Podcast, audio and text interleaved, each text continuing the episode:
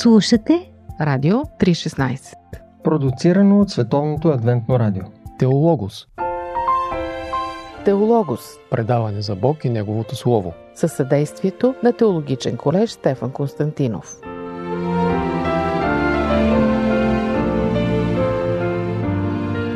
Здравейте, скъпи слушатели! Вие сте с Радио 316 и предаването Теологос. Продължаваме да разглеждаме поредицата книгата с книгите, в която правим кратко въведение на всяка библейска книга, всяка книга от Библията.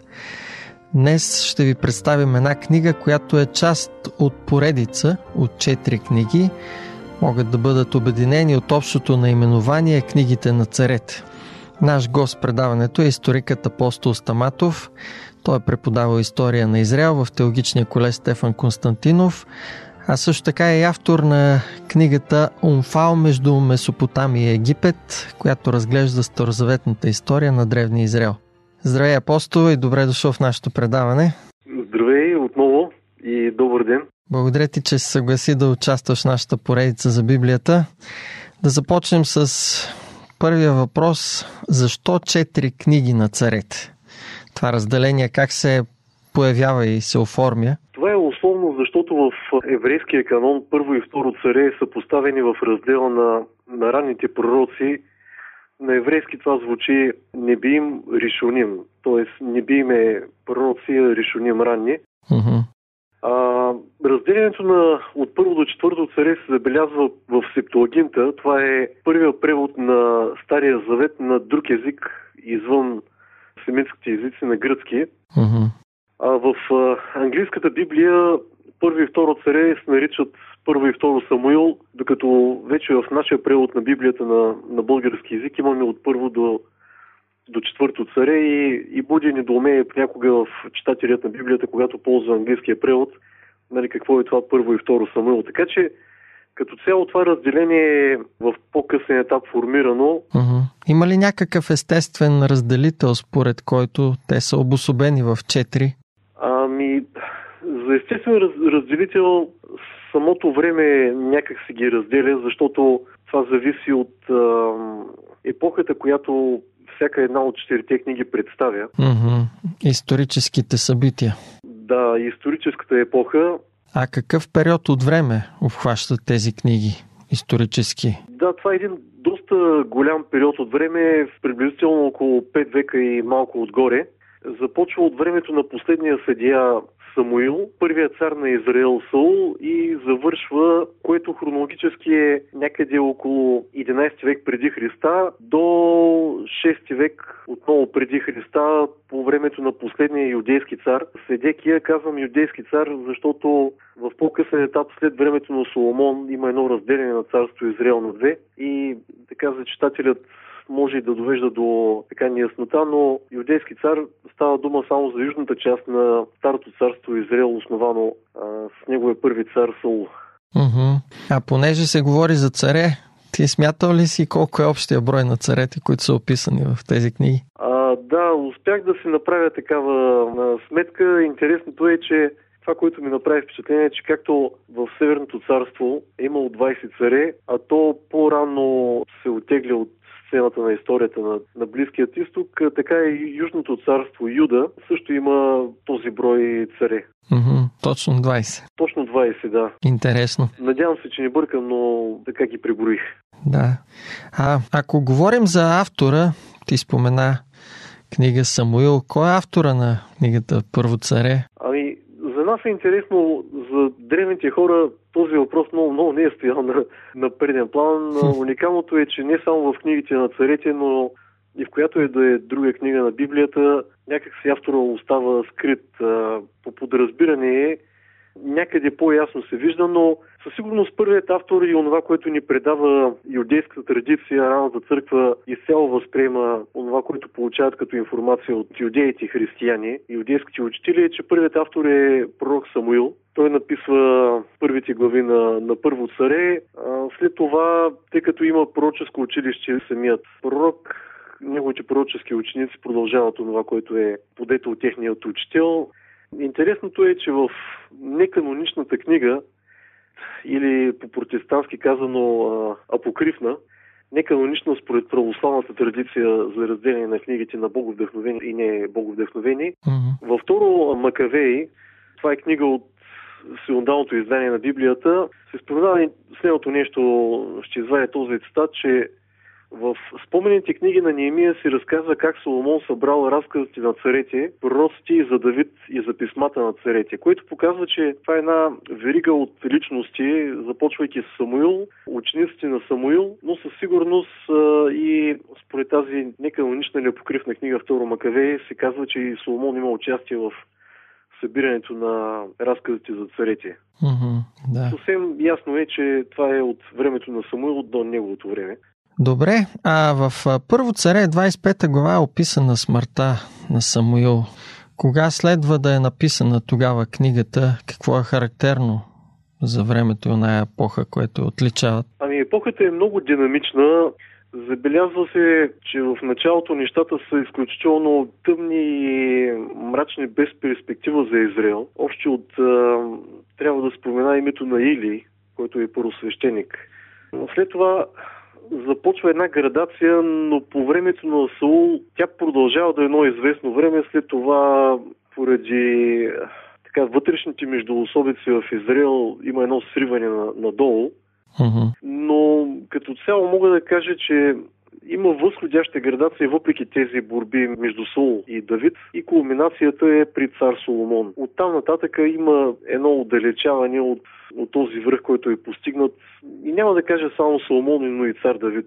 Мгм, да. А защо всъщност е написана тази книга? Кой е трябвало да я чете?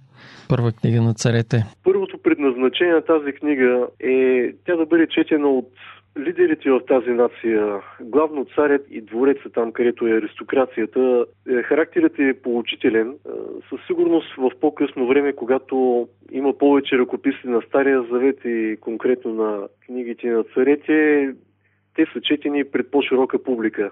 Мгм. Може би със сигурност не може би и по времето на Ездра и на Неемия, като едно връщане към корените, но първоначалното предназначение е за, за елита на нацията. Царския двор, царското обкръжение. Да, герои са царете, пророци, свещеници, както и съвсем така обикновени редови хора, които впечатлява. Някак си не е, не е характерно за други книги извън Библията, говоря примерно в Вавилон или Асирия, обикновени хора да бъдат включени като герои, но и такива са включени в книгите на царете, което е някак си много топло, защото това показва, че и обикновеният човек може да влезе в аналите на историята. Животът събран в едно интервю. Живот – джобен формат. Теологос. Как е построена книгата? Има ли нещо особено в нейната структура, нещо интересно в съдържанието и Ами, относно структурата можем да кажем, вижда се една взаимовръзка между пророк, свещеник, съдия в лицето на, на Самуил. След това се вижда, че се преминава на друго ниво на цар. Вижда се как Израел успява да излезе от затруднена ситуация, но това не става изведнъж. А, започва с пророк Самуил и завършва с Давид и помазването му за цар, макар и той не веднага да става такъв. И първо царе завършва с смъртта на Сол, едно изключително нерадостно събитие, което пък от друга страна, от перспектива на, на помазания Давид, отваря пътя пред него Мгм. и е светъл лъч за така изтерзания Израел тогава в крайните години от управлението на Сол. Защото Сол има един особен апарат на шпионска мрежа, която някак си цялото население или доста хора са плетени в това да преследват бъдещия цар, да дават информация и това изтощава енергията на царството и на народа. Мгм. Някак си няма нищо градивно в това и Давид прекъсва тази практика на, на шпионаж. А понеже книгата е била, ти каза за този царски кръг от хора, какво тези хора е трябвало да научат за Бога чрез книгата? Това, което мога да кажа е неговата намеса в а, това да, да изправя човешки грешки, да извежда от изключително заплетени ситуации, да преодолее и да надмогне всичко това, което се натрупва с така, особено отново ще повторя, последните години от управлението на Суло е ужасно. Някак си, като че ли главната, една от главните точки и идеи е за това как Бог успява да надмогне човешки грешки и да води народа си. Мгм. Може би основната вест е избора на цар и на ролята му. Главната вест на царете, особено на първо царе, е изборът на цар. Мгм.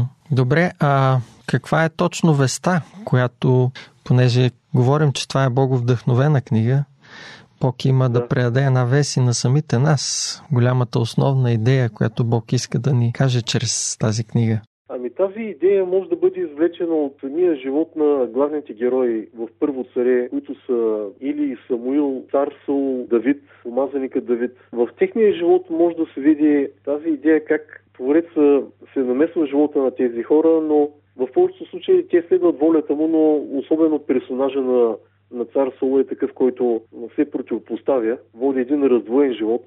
Така че намесата в това, в личната съдба на, на човека, но чрез нея и за цяла една нация, тъй като говорим и за, за главни герои, за, за хора, които са лидери на, на народа. Мгм.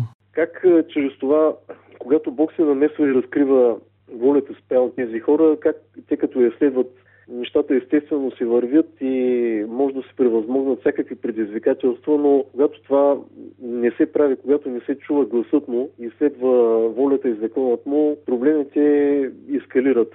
Но особено едно нещо има, което няма как да го пропусне. Това е, че цял този негативен актьор в първо царе, да речем цар Саул, е един идеален пример за това много християни ще могат да се отговорят на въпроса какво означава да похулиш духа.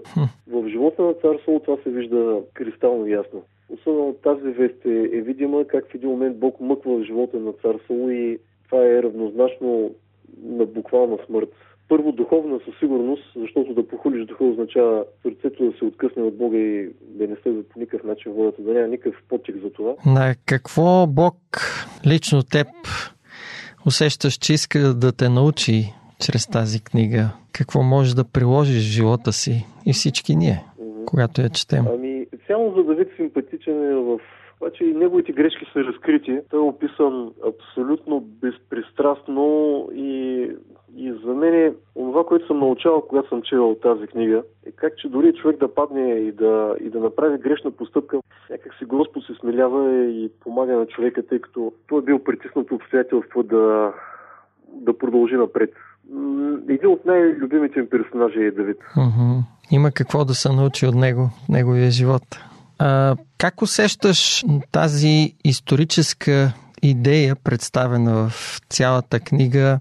Какво влияние отразява на съвременния християнин, на съвременния християнски начин на живот?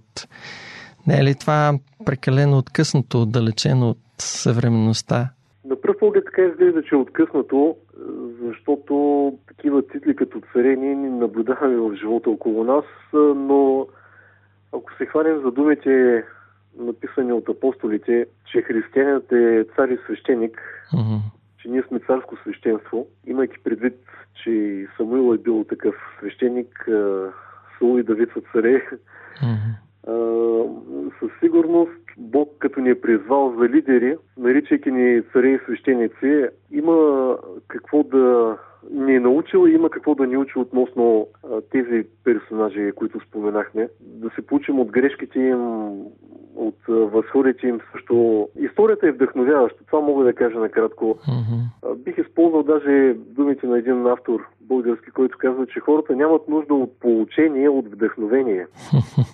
Коя е конкретната случка от книгата, която така най-много те вдъхновява теб лично? Едно от любимите ми места специално за Давид е когато той се прави на луд. да, това е много човешки, много топло, поразяващо как този човек предвид опасността, знайки за неговото благородство, как изпада в такова падение, естествено да спаси кожата си, но това е едно от любимите места в Първо царе. И как Господ се смилява и интересно и кой знае защо, няма никакъв укор относно това негово държание. И другият момент е, когато Давид е въвлечен, това е много ужасен момент. Избягал при филистимците, това са най-жестоките врагове на Израел по това време. Мгм. укривайки се там и той е включен във война срещу собствения си народ, а е бъдещия цар на този народ. И как Господ отново се смелява над неговата човешка слабост и го избавя от там, чрез негодованието на някои от филистимски царе, от градовете им държави. Някак си тук поговорката, че каквото човек си надроби, това ще сърба, не се изпълнява и и е много силен така штрих от книгата на царете за Божията благодат и милост, която така човек по никакъв начин не я заслужава в конкретния момент специално в този. И особено как Давид отново се прави на, на отнесен, на много ревностен за каузата на филистинците и държи да воюва срещу своя народ, но сърцето му съвсем друго говори. Някак си Господ пак се смелява над него, защото знае какво е сърцето му. Да, можем да го наречем лицемерие без ние най-малко да се притесняваме за това, но Господ знае какво е сърцето му, че той милее за този народ и, и така го избавя от тази затруднена ситуация. Това е хубавото на Библията, че тя не идеализира тези герои, а ги представя много близки до нас и до нашите слабости и недостатъци. Така е и това е една човешка книга, да, вдъхновена от Бога, но именно за да вдъхнови и хората. Добре, благодаря ти за участието и така полезните разяснения на тази историческа библейска книга. Аз също благодаря за поканата. Скъпи слушатели, бъдете с нас и следващия път, когато отново с апостол Стаматов ще разгледаме втората книга на еврейските царе. До чуване!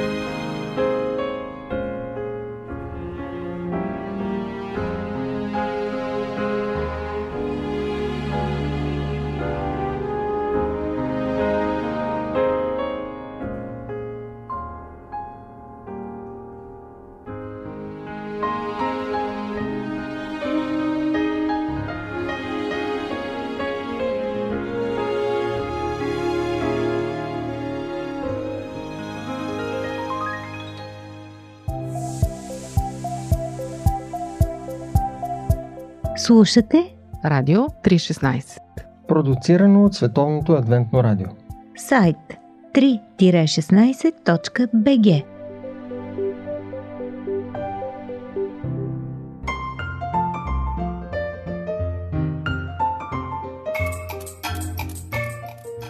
Здраве на хапки!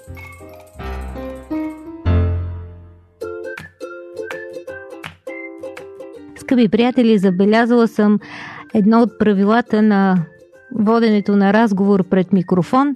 Ако зададеш глупав въпрос, дава шанс на събеседника ти да блесне с острумен отговор. Така че това се случва и в едно интервю с лекар, който работи по проект Дълголетие. Питат го каква е целта да живеем дълго? Отговорът не познавам много хора, чиято цел е да имат кратък живот. Да, всички искаме да живеем дълго. Каква е формулата? Интернет е пълен с множество такива. Повечето сме ги чували, познати неща, но колко от нас ги живеят. Просто отлагаме, за да се организираме вероятно по-добре. Някои от тези формули са доста озадачаващи, други са весели, а трети, честно казано, не успях да разбера, докато се подготвях за това предаване. Например, квантовата физика, която на времето съм учила, хич не ми помогна да схвана квантовата формула на дълголетието. В различни части на света също са открити различни неизвестни от формулата на дълголетието. Например, за кубинците флиртът с мулатка удължавал живота, не разбрах обаче еквивалентът за кубинките. Той ме интересуваше повече. Няма да минаваме през различни култури, по-скоро си мисля, че да, знаем много неща, но зависи какво практикуваме, а всичко в живота е резултат на една добра промяна. Затова тук а, съм поканила пастор Петър Кузев, за да си говорим за неговите наблюдения върху живота на баба Надежда, Надежда Шиндева, която наскоро навърши 100 години, а пък той е нейн личен приятел и може да ни разкаже повече, за да си водим записки, разбира се, с неговите наблюдения и изчисления върху формулата на дълголетието. Много приятна жена, баба Наде. За първ път бях с теб малко след нейния 100 годишен рожден ден. Петю, какви сте впечатленията от нея? Когато дойдох новоназначен пастор, не съм отишъл да я посетя, както е нормално един пастор да обиколи Цялото доста стадо. време. Да, цялото стадо. Затова тя се обадила на друга жена, пуснала връзки, както се казва. Mm-hmm. Пастора идва ли у вас? Да. Моля те се, кажи му, че ще умра и няма да мога да го видя. Да дойде да ме посети и мен. Поева инициативата в свои ръце. Точно така. Между другото, така съм чувал, че тя изобщо държи нещата в свои ръце и то на 100 години все още продължава да прави така. Да. А, има една много забавна история, в която вие сте отишли с с съпругата ти Мими и тя, знайки, че баба Нада има чувство за хумор, се е представила за твоя приятелка. Спомняш ли си този момент?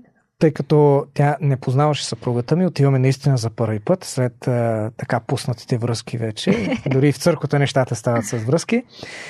Видяхме, че тя е абсолютно нормален човек в своето отношение към другите, че разбира от хумор и затова, когато попита съпругата ми, а ти коя си, тя каза, аз съм приятелката на пастора. И чак след това тя споделя, че е била много възмутена как така съм изоставил жена си и съм дошъл с приятелката си, но въпреки това е решила да ме приеме. Колко толерантно отношение. Да, изключително толерантно. А, даже аз бях така а, изненадан и от а, друго нещо. Още като отидохме, а, видях една пухкава топка от тях, която се оказа един котарак, който се казваше а, дизел и все още се казва така, защото мъркал много силно като дизел.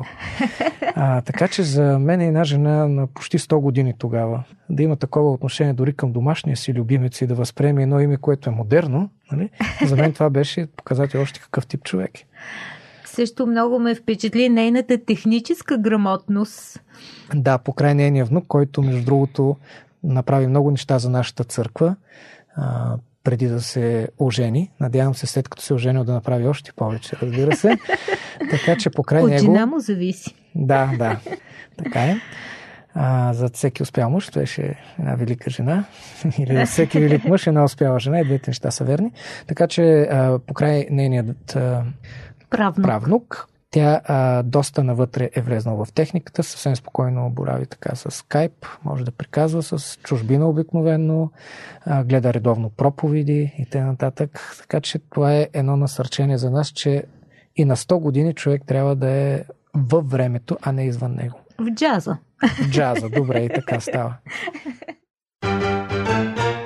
Животът събран в едно интервю. Живот – джобен формат. Как се доживява до 100 години? Ние живеем толкова динамично и напрегнато и в такива нерви, че ми се струва, че ще окапем като круши на 50-60. А тук един човек с ума си абсолютно ума е съхранен, с чувство за хумор, следи новините, вълнува се от Данил втора глава, как ще се развият световните събития, така в потока на пророчеството. Има живот в нея. Как ти си го обясняваш това нещо? Значи, първо аз напоследък се сблъсквам все по-често с влиянието на нашето генетично наследство от своите родители. Със сигурност доказано и научно, че тези гени на дълголетието се предават. Те не са обаче единствения фактор, защото е възможно те да не свършат своята работа. На второ място идва здравословния начин на живот, който трябва да разбира се разумен. Тя не е маниак на тема здравословно хранене и е доживяла до 100 години.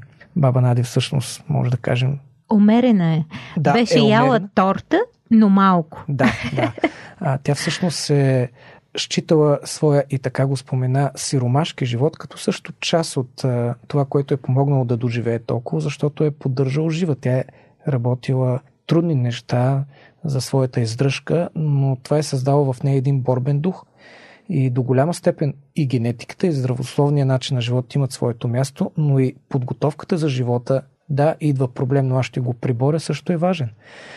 Чувството за хумор, да, ние имаме всякакви проблеми и грижи, но трябва да успеем да ги преодоляваме и хуморът е един от начините, които да направим това. Не дебелашкия хумор, а, разбира се, така тънкото чувство за ирония, да погледнеш на нещата от друг ъгъл, да можеш да се надсмееш над собствените си слабости и да не заглеждаш какво правят толкова другите, а дори да намериш шеговития начин да се измъкнеш. Това също да. е важно. Да бъдеш и... великодушен даже. Виждал съм възрастни хора, които като че ли ги е яд, че младите продължават да живеят, а те си отиват. Mm-hmm. И така малко с злост са говорили. Попадал съм на такива хора, макар и не толкова често, които излъчват така едно неприятно чувство, че ти си виновен, че оставаш, а пък не заслужаваш, защото си такъв и онакъв. При нея това го няма. Тя се радва на всички около себе си. Не иска нейният живот да бъде продължен, а това другите да живеят добре. То се личи.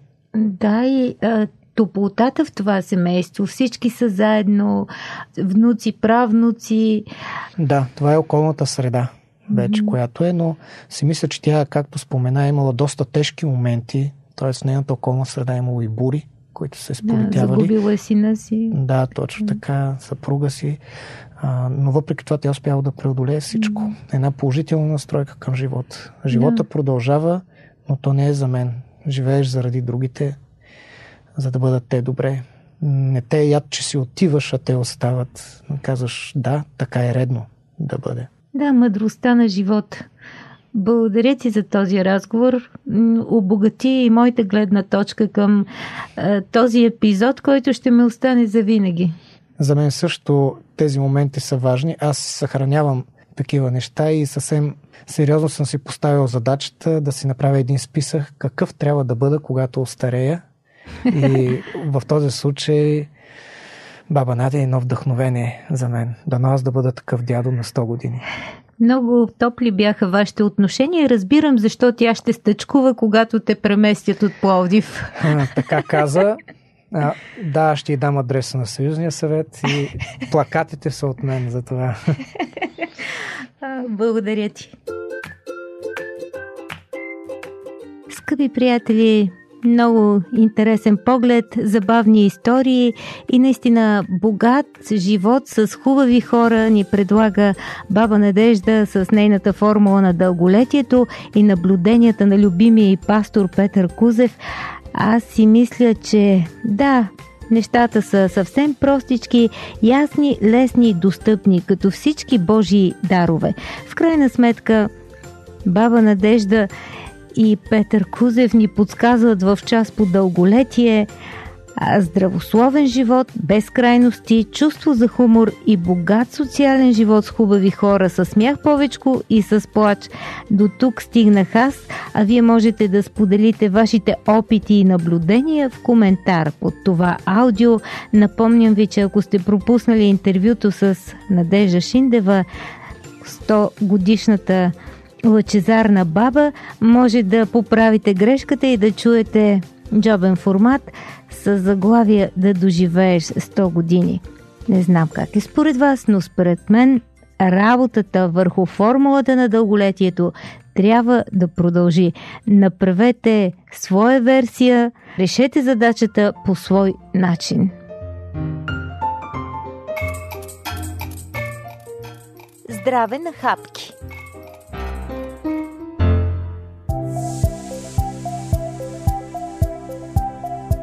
Радио 316. Продуцирано от Световното адвентно радио.